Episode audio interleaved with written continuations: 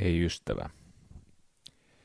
Puhutaan vähän luottamuksesta, harmoniasta, epäsoinun tarpeesta ja neuvojen vaarallisuudesta. Nyt kun oikein tai väärin, niin seuraan tätä paisuvaa hulluuden kakofoniaa, siis tätä ihmeellistä, ihmeellistä mölinää ja möykkää, joka tuolla somessa tällä kertaa liittyy näihin, näihin korona, covid-19, niihin torjumistoimenpiteisiin, joko niiden puutteellisuuteen, virheellisyyteen tai vääryyteen. Se, kun siellä on näitä paranoideja kuvitelmia siitä, että ihmisten koteihin tunkeudutaan ja heidät väkisin rokotetaan, tai että rokottamattomat viedään vastoin tahtoaan väkivalloin leireille, ikään kuin vuoden 1918 tapahtumat voisivat toistua tässä maassa. Niin. Voisivatko toistua?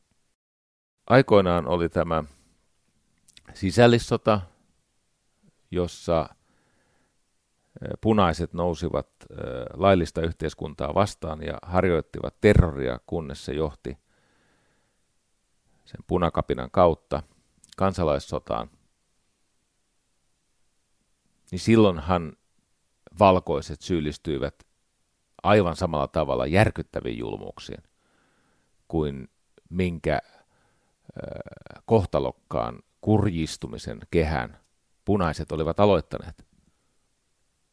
Et joo, meillä oli tämmöinen parlamentaristisesti vakautettu, juuri itsenäistynyt yhteiskunta, mutta mm, kiitos kommunistien, niin siitä saatiin siis sisällissota aikaiseksi ja kiitos muun muassa demareiden, niin koko vasemmisto ei tähän hulluuteen lähtenyt.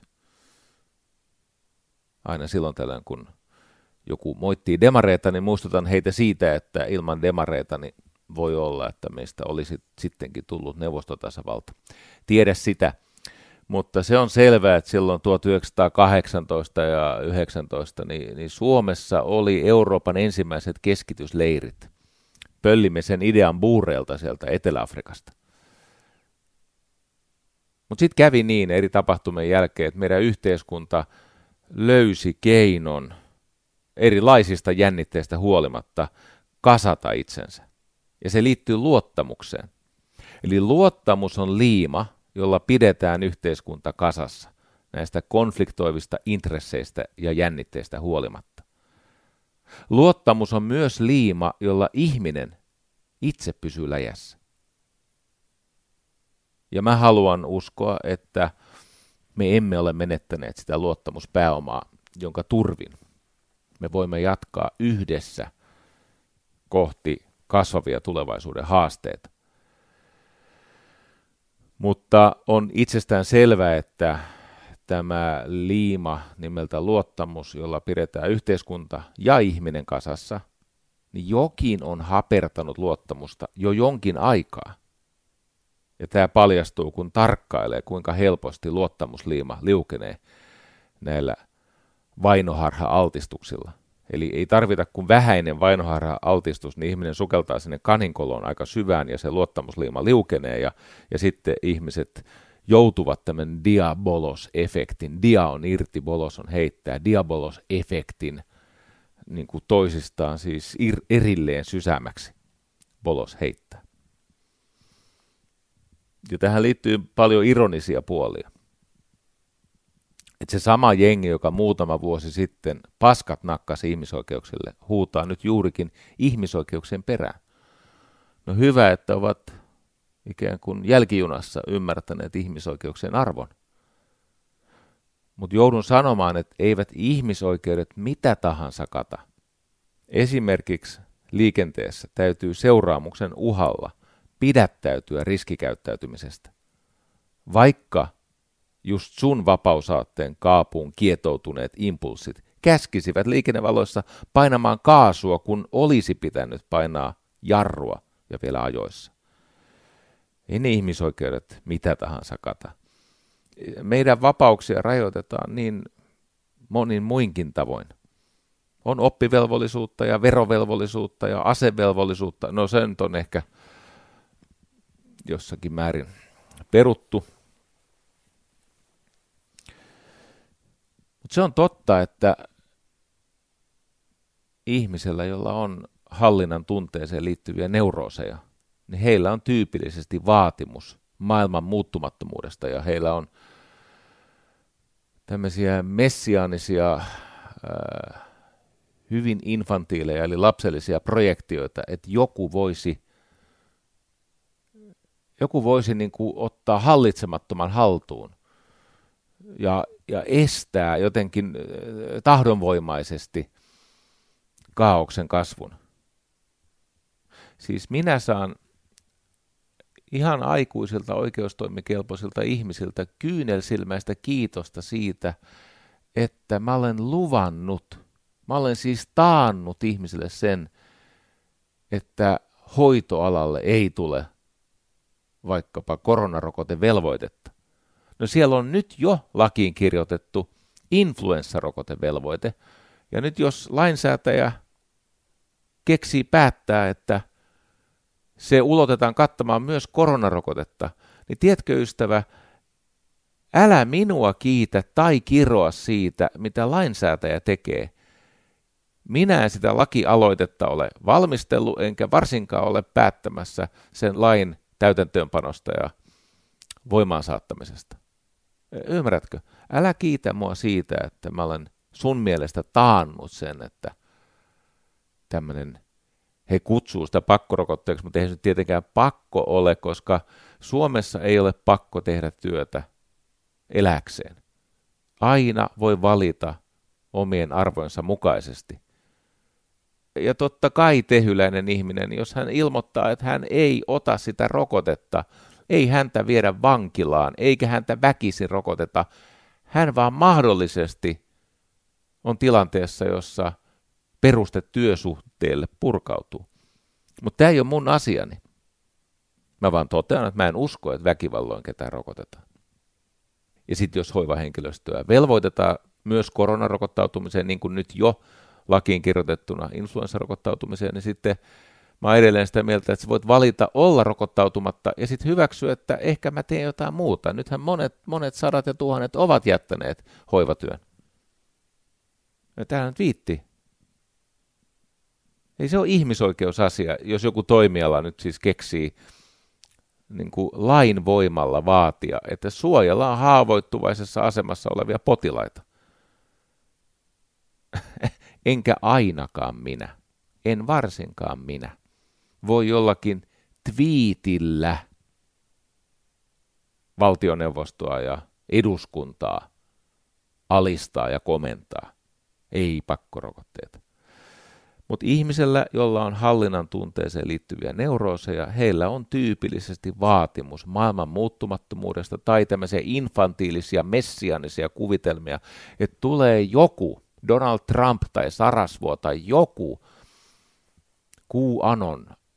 Se on muuten jännä, että tämä sama jengi, joka matkan varrella kaiken aikaa on ollut hyvin hermostunut, siis ihan kirjaimellisesti sekä, sekä maailmankuvalta eli käyttäytymiseltään niin kuin neuroottinen, on harhaa ja häiriökäyttäytymistä. Neuroosi on siis psyyken haittaohjelma, joka tuottaa harhoja, pakkomielteitä, häiriökäyttäytymistä, oman edun vastaista toimintaa. Älä takerru katoavaiseen. Älä takerru siihen, joka joka tapauksessa muuttuu.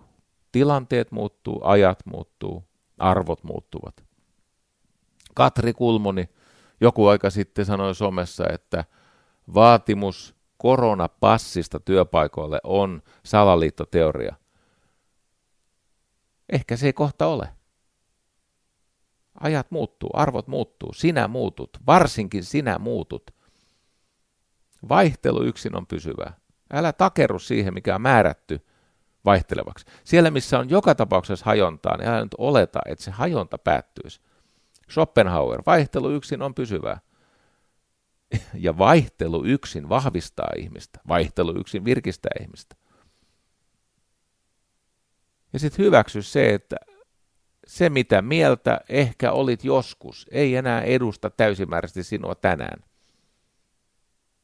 Semmoinen ranskalainen kriitikko Charles Augustin Saint-Beuve, jumalauta kun mä en osaa, Sainte-Beuve, anteeksi kun mä näen huono näissä. Mutta hänen lauseensa on semmoinen, minkä mä katson ymmärtäväni. Ennen sen vaihtuvan olennon lopullista kuolemaa, joka käyttää nimeäni, kuinka monta ihmistä onkaan minussa ollut. Mahtava ajatus. Ennen sen vaihtuvan olennon lopullista kuolemaa, joka käyttää nimeäni. Kuinka monta ihmistä onkaan minussa ollut? Charles Augustin SB. Uskalla sanoa sitä. Ennen oli kriitikot parempia. Hei, nyt siis kun mä aloitin sanomaan, että mitä on luottamus. Luottamus mihin? No siihen, että asiat sit lopulta on aika vakaita. Luottamus vaikkapa valtaa pitävien hyvään tahtoon. Valtaa pitävät tekevät virheitä. Valtaa pitävät ovat väärässä. Mutta jos alat pelätä, että valtaa pitävillä on vääryydet mielessä tai heillä puuttuu hyvää tahtoa niin kuin yhteiskuntaa kohtaan, jos alat ajatella, että oikeasti näin halua hyvää ihmisille, niin sitten ollaan ongelmissa. Luottamus siihen, että meidän todellisuudessa, siis se todellisuus, missä me kaikki elämme, me tai me elämme yhteisessä maailmassa tietenkin kukin meistä omassa todellisuudessamme maailmankuvan mukaan.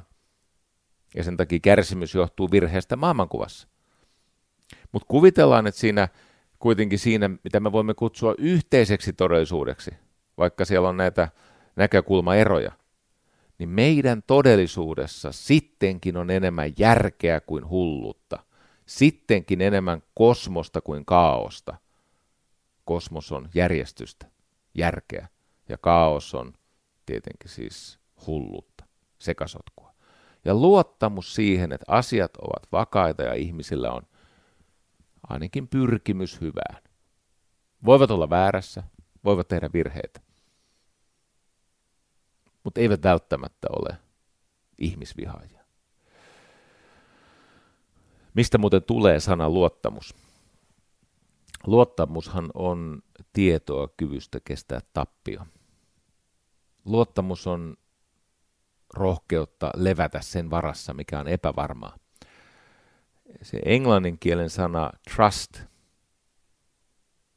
se tulee itse asiassa vanhasta Norjasta. Joo. Kato, kun viikingit valitettavasti menivät enemmän länteen kuin itään, olisivat voineet tulla enemmän tänne päin, niin meidänkin tilanne olisi toinen – mutta menivät enemmän länteen kuin itään, vikingit, ja sen takia moni englanninkielen semmoinen syvä sana, siellä on vanhaa Norjaa, eli sana trust, joka tarkoittaa siis luottamusta, niin se on alun perin ollut trauster, trauster, kuuntele tarkkaan, trauster, strong, joo aivan, trauster on tarkoittanut vahvaa, strong, ja se, se on sitten siitä muuttunut traust, eli trust, se on aika lähellä, traust eli trust, tai sitten on toinen vanhan Norjan tämmöinen kieli, eh, polku tai, tai, tai niin kuin, mikä lie oja tai joki, jossa on treista, treystä, treista. Se tarkoittaa siis tukea tai kiinnittää tai, tai ripustaa, tehdä lujaksi ja turvalliseksi. Trust, niin kuin trust fund. Luottamus on siis voimaa, vakauttamista, lujaksi tekemistä, tukemista, kiinnittämistä turvalliseksi.